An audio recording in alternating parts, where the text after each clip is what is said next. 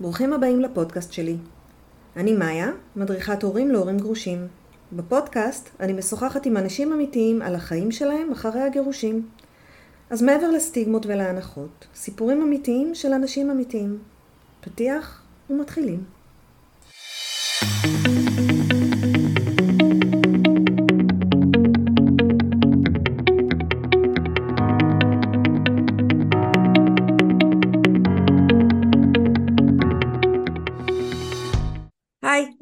אנחנו עם הדס אגמון דרגצקי. היי הדס.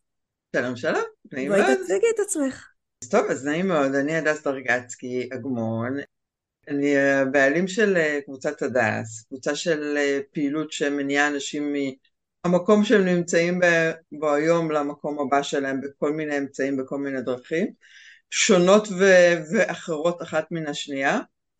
אני אימא, אני אימא לילדה בת 28, אימא לילדה בת 24 ועוד ילד בן 20 שככה הצטרף אליי אה, לא כאימא ביולוגית שלו, אבל הוא חלק מהמערך שלנו וחלק מהמשפחה שלנו היום. אמ, ואני גרושה פעמיים, פעם אחת רשמית ברבנות, כניסה, יציאה וכל מה שזה אומר, פעם שנייה אה, רק חיינו יחד עם אה, הסכם ממון ורק בבית המשפט התגרשנו כמו שצריך. אמ, ואת סופרת? ואני סופרת, ויש לי תוכנית רדיו שבועית, ואני מאוד אוהבת לכתוב, באופן כללי. אני אחרוג ממנהגי, ואני אגלה שאני והדס שירתנו יחד בצבא, ולא התראינו קצת יותר מ-20 שנה, לא נסגיר כמה. סליחה, לא נעים לי להגיד, אבל יותר משלושים שנה. למה? למה את גורמת לי לחשוב על זה? נכון. את לא השתנית. לא, ממש לא. מה פתאום? וקצת הייתה לנו שיחה מקדימה לפני השידור הזה. אני הגעתי להדס כשראיתי של יומנה של גרושה, פתאום התגלה שהיא כתבה אותו, וזה עמוד שעקבתי אחריו בלי שום קשר, ממש נהניתי ממנו. והדבר הראשון שעלה לי לראש זה, אני זוכרת שהיא הייתה דיסלקטית. איך אישה דיסלקטית כותבת ספר? אה, נכון, אני אה, דיסלקטית מאוד קשה, ומי שיעקוב אחרי הפוסטים, במיוחד הראשונים, שזה עוד היה מאוד מאוד אנונימי, אה, ימצא הרבה מאוד שגיאות כתיב. אני, אני דיסלקטית מאוד קשה, אבל אני מאוד אוהבת לכתוב, והדרך שלי לראות את החיים, לדבר רגשות, היא באמצעות צילום החיים במילים. רוב הזמן כתבתי יומנים לעצמי, אז זה לא כל כך משנה אם את כותבת ככה או ככה, ו, ורק בשנתיים האחרונות התחלתי אה, לכתוב החוצה, לפרסם את מה שאני כותבת, ו... כי רוב השנים הייתי באמונה מגבילה שדיסלקטית לא יכולה לפרסם. איך, אה, יש פה איזו סתירה ב- בעניין, אולי את בכלל גם לא יודעת לכתוב יפה. לא, את כותבת כי- מדהים, אבל שנייה נחזור קדימה ונתחיל. בהתחלה שתינו חיילות צעירות, משרתות, לקראת אני עם חבר, לך היה באמצע שירות חבר, אנחנו מתחתנות שתינו עם, עם החבר הזה של צעיר. הצבא, בגיל מאוד מאוד צעיר.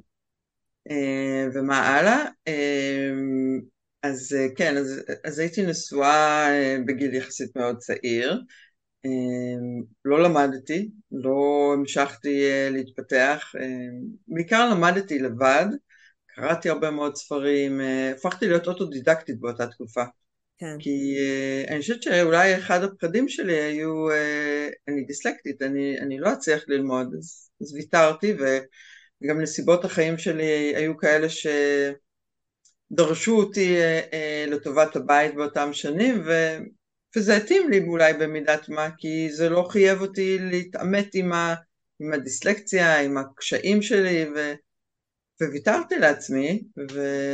ולא אבל- למדתי, ופתאום מצאתי את עצמי בגיל 32 אה, גרושה עם שתי בנות קטנות ומתחילה את החיים מחדש, בלי אה, מקצוע, בלי אה, איזו עבודה נחשקת, ומה עושים פה? איך אה, מתחילים מחדש? התחלתי אה, מנקודה יחסית ש... שלא היה מספיק, והייתי צריכה אה, להתרומם משם קדימה. ולראות איך אני עושה כדי ש, שאני אוכל אה, להקנות לבנות שלי חיים אה, שהם דומים לשאר בנות הכפר, המושב שגרנו בו. ו... וזה היה אתגר, כי, כי, כי קודם כל הייתי מרוסקת, עזבי רגע את הצד הכלכלי, כן, גירושים זה, זה מרסק, נכון? זה מרסק, כאילו, אני... אה, אה, אחד הדברים ש, שאני חושבת שניסיתי למצוא זה, זה מי אני בכלל. כאילו כבר לא זכרתי מי אני בלי הזוגיות, בלי המשפחה, בלי הטייטלים שבאו יחד עם, ה, עם הדמות הזאת ש, שהייתי עד עכשיו. ו, כן, כי בגיל של עיצוב הזהות העצמית שלך, את היית בתוך המשפחה, את גידלת ילדים אחרים. אני בגיל 21, 22 כבר הייתי אימא. וואו. שזה מטורף. ואת. יודעת, אתה... מסלול החיים משתנה, המשפחה, הילדה, היא הפכה להיות אה, מרכז חיי, ואחר כך הצטרפה עוד ילדה, ומשם זה התגלגל, ו... ומשם בעצם גם קרו המון דברים טובים, כי משם נולד העסק שלי, כי אה, זה סיפור דווקא מאוד יפה. אז בואי נתחיל, אה, בגיל 32. יאללה, אני אספר לך אותו. בגיל 32, אה, אחרי שמונה חודשים ש... שהייתי בעיקר אומללה ובכיתי, הגיע יום אחד חבר אליי הביתה, ו...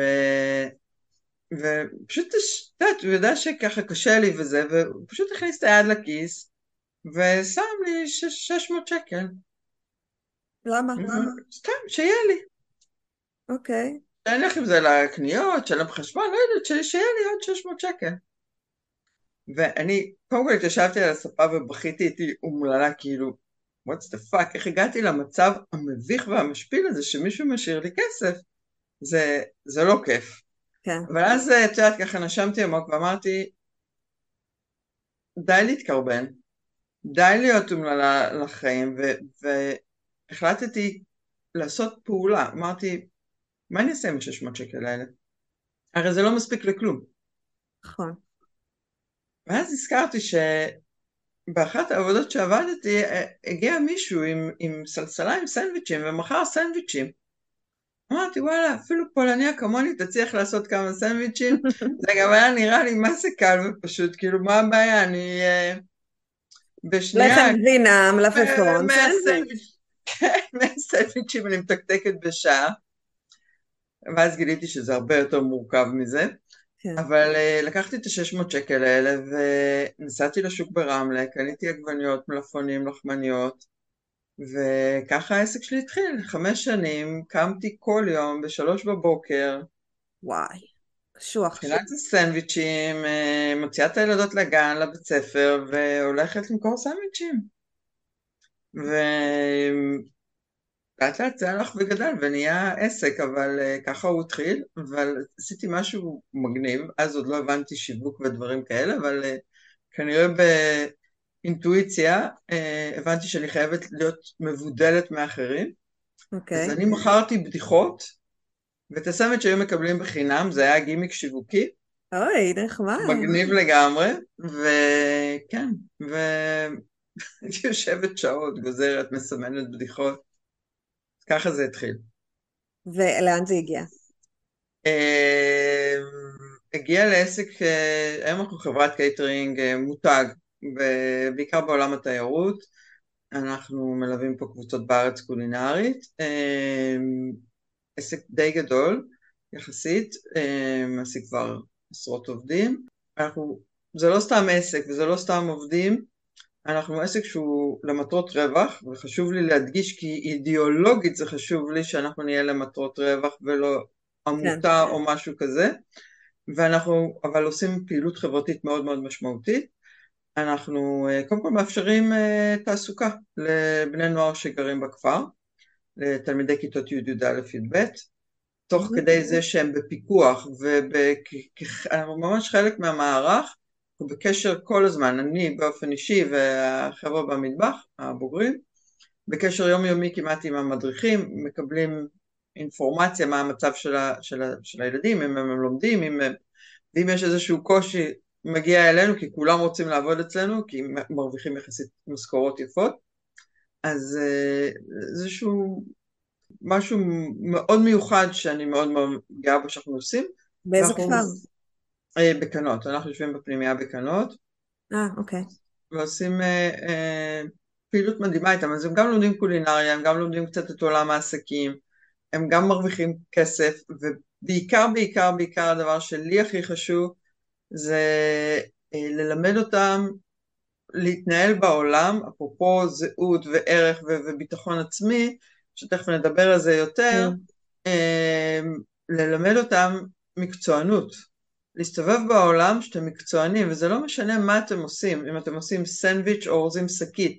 הפרטים הקטנים, אלוהים נמצא בפרטים הקטנים, אלה, אלו, הם אלו שיהפכו את זה למצוינות. ואני רוצה שתסתובבו בעולם עם כתפיים אחורה וגאים במוצר שלכם, גאים בעשייה שלכם, גאים במותג הזה שנקרא הדס, ואני חושבת שהיום אנחנו אה, אה, מותג שמכיל בתוכו את הערכים האלה של אה, מקצוענות, של ערכים חברתיים, של נתינה, וזה מאוד חשוב לי. כן, אני, כל דבר שנותן ערך לקהילה, כל דבר שקהילתי בעיניי הוא מקבל עדיפות על כל דבר אחר. אבל דיברנו קודם, אה, כשאני ראיתי אותך, אני ראיתי בחורה יפה, גבוהה, מטופחת, הולכת בשיא הביטחון, ככה, אתם יודעים, כולם ידעו מי זו הדס, ופתאום החוויה שלך, מסתבר, הייתה שונה לגמרי מאיך שאני ראיתי אותה. קודם כל, אני חושבת ש... אני לא יודעת, אני לא בטוחה שבן אדם הולך ומודע ל... לפחות אני לא הייתי מודע, אוקיי, אני מדבר על עצמי. כן. אה, לא שאני נראיתי אה, אה, וואו ושכולם מסובבים את הראש, כי כן. סיפרתי לך מקודם, ישב אצלי באחת ההרצאות מישהו שלמד שכבה מעליי, וכשדיברתי על זה שהייתי ילדה חסרת ביטחון, הוא הסתכל עליי ואמר לי, את חסרת ביטחון, אנחנו כולנו, נפלה לנו הלסת ממך וכולנו רצינו לצאת איתך. אמרתי לו, אבל מה קרה? למה אתה לא התחלת איתי? הוא אומר לי, מה? כי את לא היית מסכימה לי. אמרתי, אתה יודע כמה אנשים חשבו כמוך? ואתה יודע מה קרה? אף אחד לא התחיל איתי, כי כולם חשבו שאני לא רוצה לצאת איתם. אז הם לא ניסו אפילו להתחיל. אז עכשיו, מה אני חווה? אני חווה את זה שאני, עם זאתי כולם מתחילים, עם זאתי כולם מתחילים, איתי לא מתחילים. ו, ותוסיפי על זה דיסלקציה, ותוסיפי על זה עוד מיליון דברים אחרים שלא נפרט אותם כאן עכשיו, כן. ו, ואת מקבלת נערה חסרת ביטחון. וגם דיברנו על זה ש, שבעינייך כל ילד חייב לצאת מבית הוריו כשיש לו ביטחון. אני רואה בזה שליחות אישית, ממש, okay. ואני חושבת שגם הספר שכתבתי, שתכף נדבר עליו, וגם העשייה שלי, אם זה בעולם האימון והייעוץ העסקי והפעילות אה, אה, שלי בכפר, אה, כל מה שאני בעיקר חשוב לי לעשות זה לבנות ערך וזהות עם אנשים, את הערך והזהות שהם רוצים, כן, אבל שהם ידעו לראות את היהלום שבתוכם. אני חושבת שאנחנו לא יודעים לראות את היהלום הזה שבכל אחד יש איזשהו יהלום מנצנץ, ואנחנו בטוחים לפעמים שזה סתם איזו זכוכית פשוטה, או איזה משהו ש, ש, שלא ראוי ולא שווה, ומישהו אחר הוא הרבה יותר, ואני רואה בזה שליחות אישית ממש, להעצים את האנשים, שילמדו לראות פנימה, ולא למה? יקבלו רק את הזהות שלהם ממה שהעולם תופס אותם, אלא ממה שהם תופסים את עצמם, וששם לעשות את העבודה, ו- וזה Game Changer בעיניי. למה בעינייך זה כל כך חשוב, דה? כאילו שהביטחון יבוא מבפנים ולא מבחוץ. כי באמת, אנחנו, מה אנחנו יודעים? אנחנו נולדים, אנחנו יודעים מה אומרים עלינו ההורים. אבא אמר, יא, איזה ילד מוצלח, אז כנראה שאני ילד מוצלח. כי אני לא יודע לזהות את זה בתוכי. ולפעמים אנחנו פשוט ממשיכים עם זה הלאה, ומקבלים את האישורים שלנו מבחוץ. אם המורה אמרה שאני נבון, אני נבון. אם, אה, זאת אומרת, אנחנו נורא מחכים אה, לאחרים בשביל שיגידו לנו מה אנחנו. זה נכון, אבל כשזה קורה, מה קורה כשמישהו חושב עליי משהו אחר? לא, את נתת דוגמאות חיוביות. נכון. אבל תחשבי שאני בתור דיסלקטית, חוויתי משפטים מאוד מאוד קשים של מורים, אני, אני אתן לך מה היועצת אמרה לי, אימא שלי לידי, הבת שלך עצלנית, אין לה סיכוי שהיא תצליח, עד שהיא לא תפסיק להיות עצלנית, היא לא תצליח לעולם. ואת יודעת בתוך תוכך שאת קורעת את ה... לא רק שאני לא עצלנית, אני חרשנית, חבל על הזמן, מתאמצת בציפורניים להצליח, אבל מבחינתה אני עצלנית, וגם אין לי שום סיכוי להצליח. היא אמרה את המשפט המטומטם הזה. עכשיו, לא מאמינה שהיא עשתה את זה. כשאת לא מספיק בטוחה בעצמך, את מאמצת את האמירה הזאת. את האמונה הזאת. האמונה, את ה... היא הופכת להיות אמונה, היא הופכת להיות חלק מה... מה... ממסלול חייך. כן. כי אם היא אמרה שאני לא יכולה, אז, אז למה לי ללכת לאוניברסיטה? אני לא יכולה. תראי כמה שנים את סוחבת את זה. תשמעי, זה... כמה זה... שנים, משפט שמישהי אמרה, כמה שנים הוא נשאר איתך. זה לא עוזב אותנו. זה לא עוזב אותנו. ואת חושבת שהלכתי לסגור את המעגל הזה? לא, כי כל פעם מצאתי לא דרכים עוקפות כדי שאני לא אצטרך ל- ל- להתעמת עם זה, שאני לא אצטרך לבחון את האמירה שלה. כי זה נורא מפחיד. נכון. כי אם, אם תגלי שהיא צודקת. אז מה? לא, זה הפחד. היום, היום אני כבר, תודה לאל, באמת במקום אחר, אבל זה הודות לדברים שקרו לי בשנתיים שלוש האחרונות. זה לא, אה, אה, את יודעת, הלכתי עם זה הרבה מאוד שנים. שזה מדהים, השריטות האלה, בן אדם יכול להגיד לך משהו, סתם, משהו שיצא לו מהפה באותו רגע, ואת תלכי עם זה שנים. זה לא, נכון. לכל אחד יש משפט כזה, שמישהו נכון. זרק לו, והוא מאמין בו. ומה את עושה כדי, כדי לשנות את זה אצל אנשים? את היום מלווה אנשים למקום הבא שלהם בחיים. זה מתחיל בזה שקודם כל הם ידעו להסתכל פנימה ולראות את החוזקות שלהם. אה, אבל איך הם עושים את אני זה? אתן לך, אני, אני אתן לך את זה בדוגמה דרך בוגר שלי, אוקיי? בפרויקט. הוא הגיע אליי במקרה, והתחיל, אה, סתם, הוא נכנס אליי למשרד בפנימייה, והתחיל לעשות כל מיני עבודות אה, גרפיקה וכל מיני, כאילו, להגיד לי למה אין לך שלט, אין לך, זה, והתחיל לעשות לי כל מיני דברים מפלאפון וזה. והיה מדפיס כל הזמן שולח להדפסה, והסתכלתי על הדברים ואמרתי, וואו, אין לזה, יש פה משהו, כאילו אם הוא מצליח לעשות את זה מהטלפון, יש פה משהו, ואמרתי, למה אתה לא בא לעבוד אצלנו במטבח וזה, בוא, תיכנס אלינו לפרויקט, וזה בא, התחיל לשאול אותי כל מיני שאלות כאלה, כמה את משלמת, כמה זה, כשהוא התרצה אז הוא בא, ו... ואת יודעת, פחות, פחות במטבח, הוא לא, הוא לא היה... זה לא הקטע החזק שלו. ממש לא, אחרי שהוא שפך איזה מאה ביצים ועשה הרבה בלאגן במטבח. היו אמ, לי כמה אופציות. אופציה אחת, להגיד לו, תקשיב, גייסתי אותך למטבח כי אני צריכה עובדי מטבח, ובוא, פחות. ומצד כן. אמ, שני יכולתי אה, לנזוף בו ולכעוס עליו.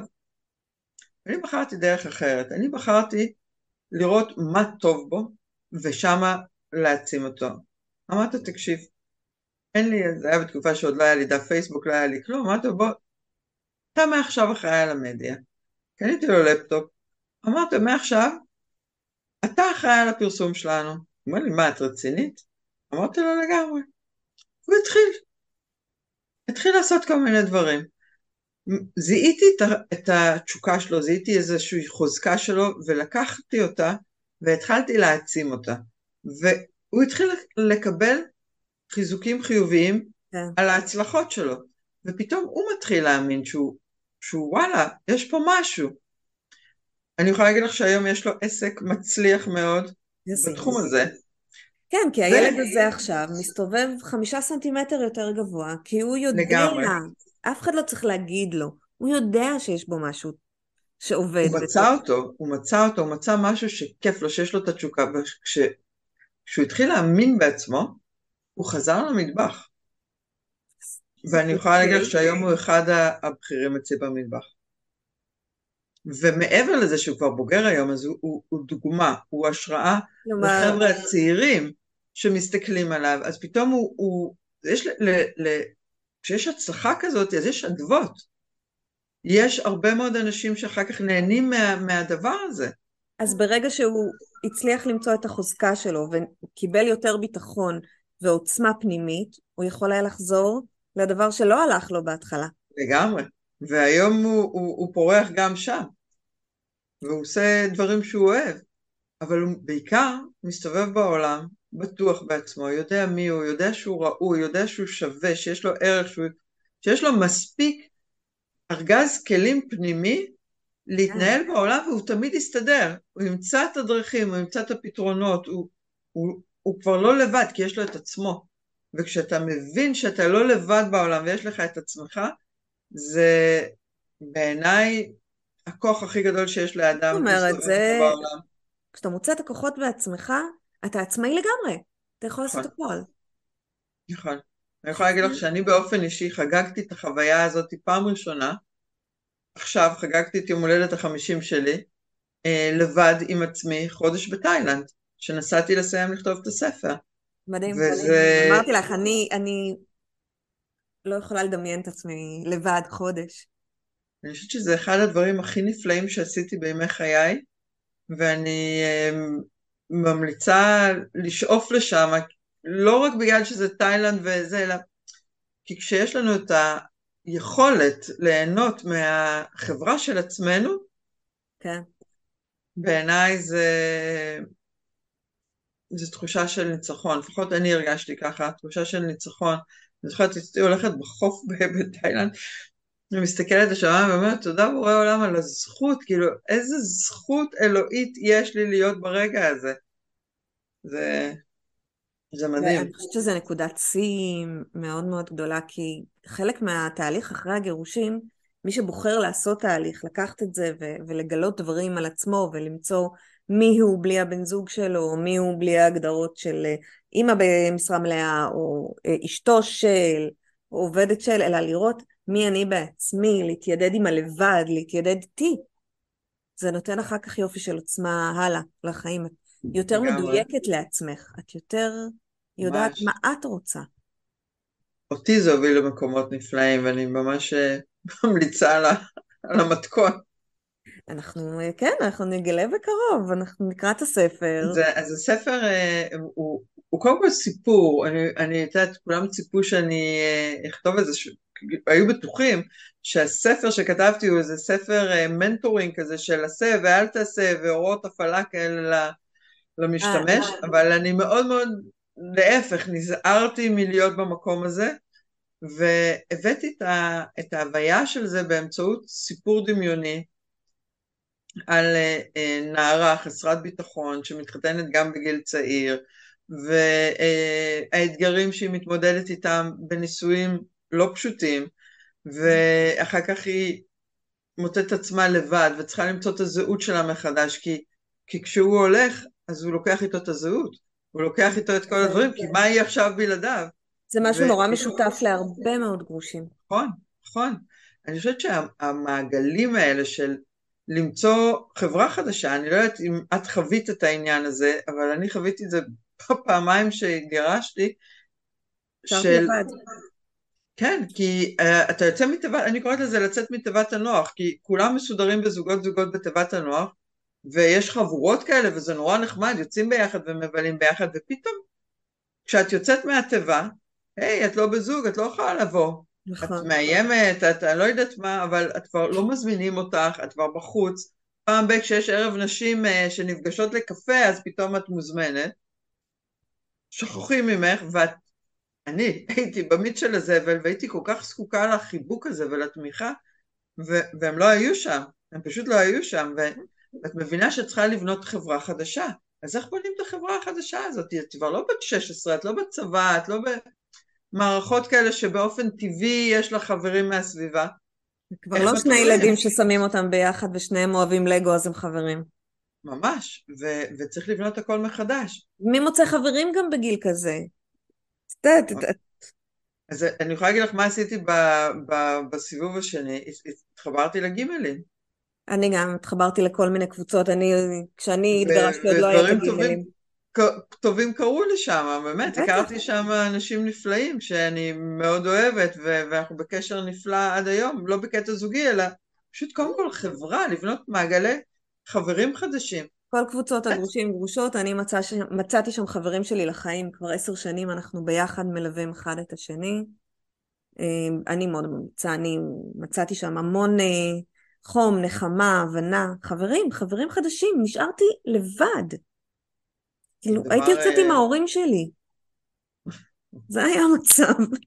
אני יכולה להבין אותך לגמרי, כי, כי זה באמת קשה, ו- ולא מדברים על זה. לא מדברים על השלב הזה של, של ה- העניינים החברתיים, איך, איך בונים מחדש חברה.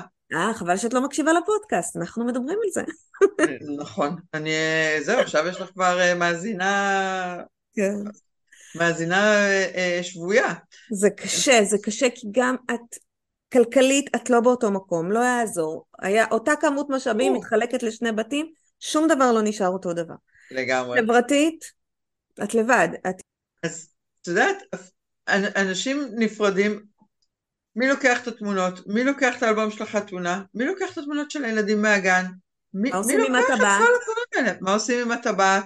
מעבירים את הטבעת לבת שלך או לא? אני כן. אז אני בהתחלה חשבתי. להעביר לה, היא רצתה אותה, ואז אה, כאילו אמרו לי, רגע, אבל היא לא, היא מה שנקרא כשרה, היא לא הביאה הצלחות. אה, לא בתור... אה, מה פתאום? כשהבת תרצה להתחתן, שמישהו יקנה לה טבעת, זה לא זה. אבל סתם, היא טבעת יפה.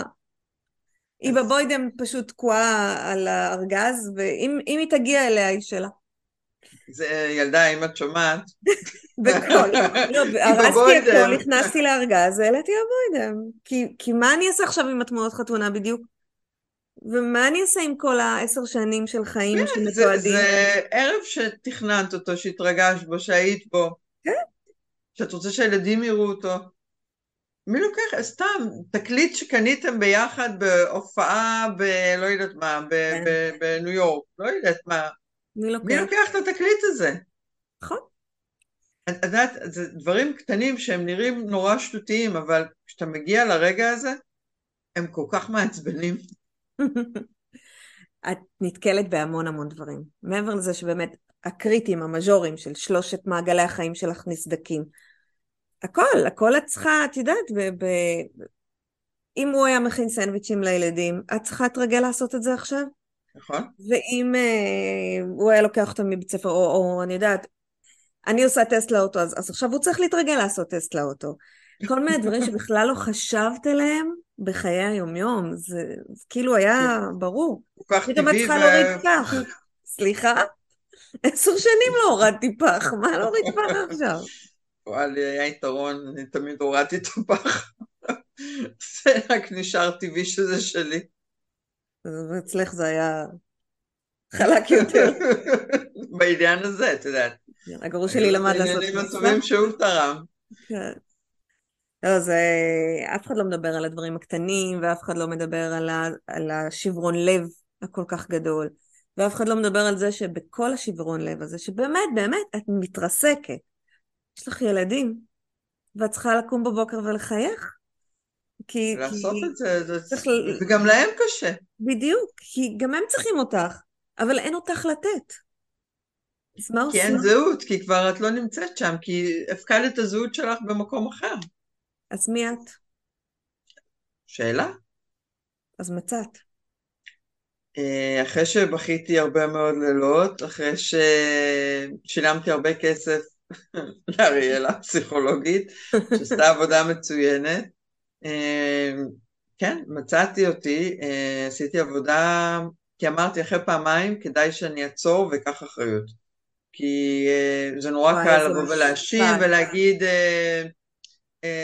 הוא עשה לי וזה עשה לי ואיזה מניאקים הם. ממש לא, אני לא רוצה להתעסק בהם, אני רוצה לקחת 100% אחריות על עצמי.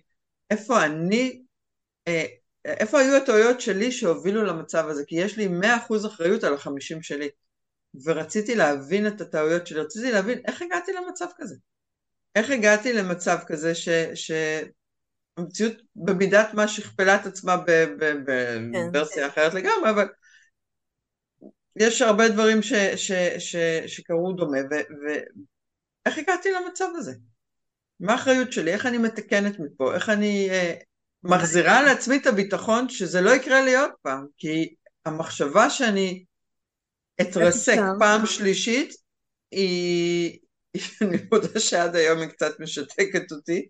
איך את יכולה להבטיח לא. לעצמך כזה דבר? אבל באמת, את, את לא... אני לא יכולה להבטיח לא לעצמי יכול כזה להבטיח. דבר, ואף אחד לא יכול להבטיח לי, ואין ערבויות לשום דבר, אבל אני יכולה להגיד לך שהיום אני מבינה מה היו הטעויות שלי, והיו לא מעט טעויות, ואני לוקחת עליהן היום 100% אחריות, ואני מבינה את החלק שלי בתוך הדברים, ואני מקווה שלפחות את הטעויות האלה אני לא אעשה עוד פעם. אני אעשה בטוח טעויות אחרות, אבל את אלה כבר אני מקווה שלמדתי ו... ואני אתנהג אחרת. אני, אני באה לזה ממקום אחר. קודם כל, אני מסתכלת במראה ו... ואני יודעת מי אני. אני יודעת מה אני רוצה, אני יודעת לאן אני הולכת, אני יודעת מה חשוב לי, מה לא חשוב לי. לא יודעת אם ראית את הסרט הזה אה, של אה, ג'וליה רוברטס, ו... שהיא אה, מתחתנת סדרתית, שהיא כל הזמן בורחת מהחתונה ו... אה, runaway bride, כן. אז סרט נהדר בעיניי, והוא שואל אותה, ריצ'רד גיר, הוא שואל אותה בפעם האחרונה, הוא שואל אותה, תגידי, את יודעת בכלל איך את אוהבת את החביתה שלך? עם זה אכלת אותה עלומה, עם זה אכלת אותה מקושקשת, עם ההוא אכלת את זה אומלט. ובעיניי זה מסמל את כל הסיפור. נכון. כי אנחנו זה, בונות זה. את הזהות שלנו ממקום של לרצות את זה ולרצות את ההוא, ואנחנו אפילו לא יודעות מה אנחנו אוהבות ואיך אנחנו אוהבות את החביתה שלנו. אז היום אני יודעת איך אני אוהבת את החביתה שלי. וואו, נקודה מדהימה לסיים בה. תודה רבה רבה. על עוד דבר, תודה על, לך. היה לי לעונג מרתק. להיות אצלך. גם לי, איזה כיף. אז ביי. בינתיים. תודה רבה, שיהיה המון בהצלחה, ואני מקשיבה לך. איזה כיף. עד כאן הפרק להיום. תודה שהאזנתם. אם יש לכם סיפור לספר, או שתרצו להעיר על משהו ששמעתם בפרק, אתם מוזמנים לדף הפייסבוק שלנו, החיים הסודיים של הגרושים. אם אתם מרגישים שאתם צריכים עזרה בהורות החדשה שלכם, בביסוס הסמכות ההורית, ביצירת קשר עם הגרוש או הגרושה, גבולות, הקשר החדש עם הילדים, או כל נושא אחר הקשור להורות של גרושים, אני מזמינה אתכם ליצור איתי קשר דרך האתר שלי www.maya-הורים.com באתר תמצאו מידע נוסף על הנושא וכן דף הסכמות שיעזרו לכם לבסס את הקשר בין ההורים הגרושים. תודה ולהתראות.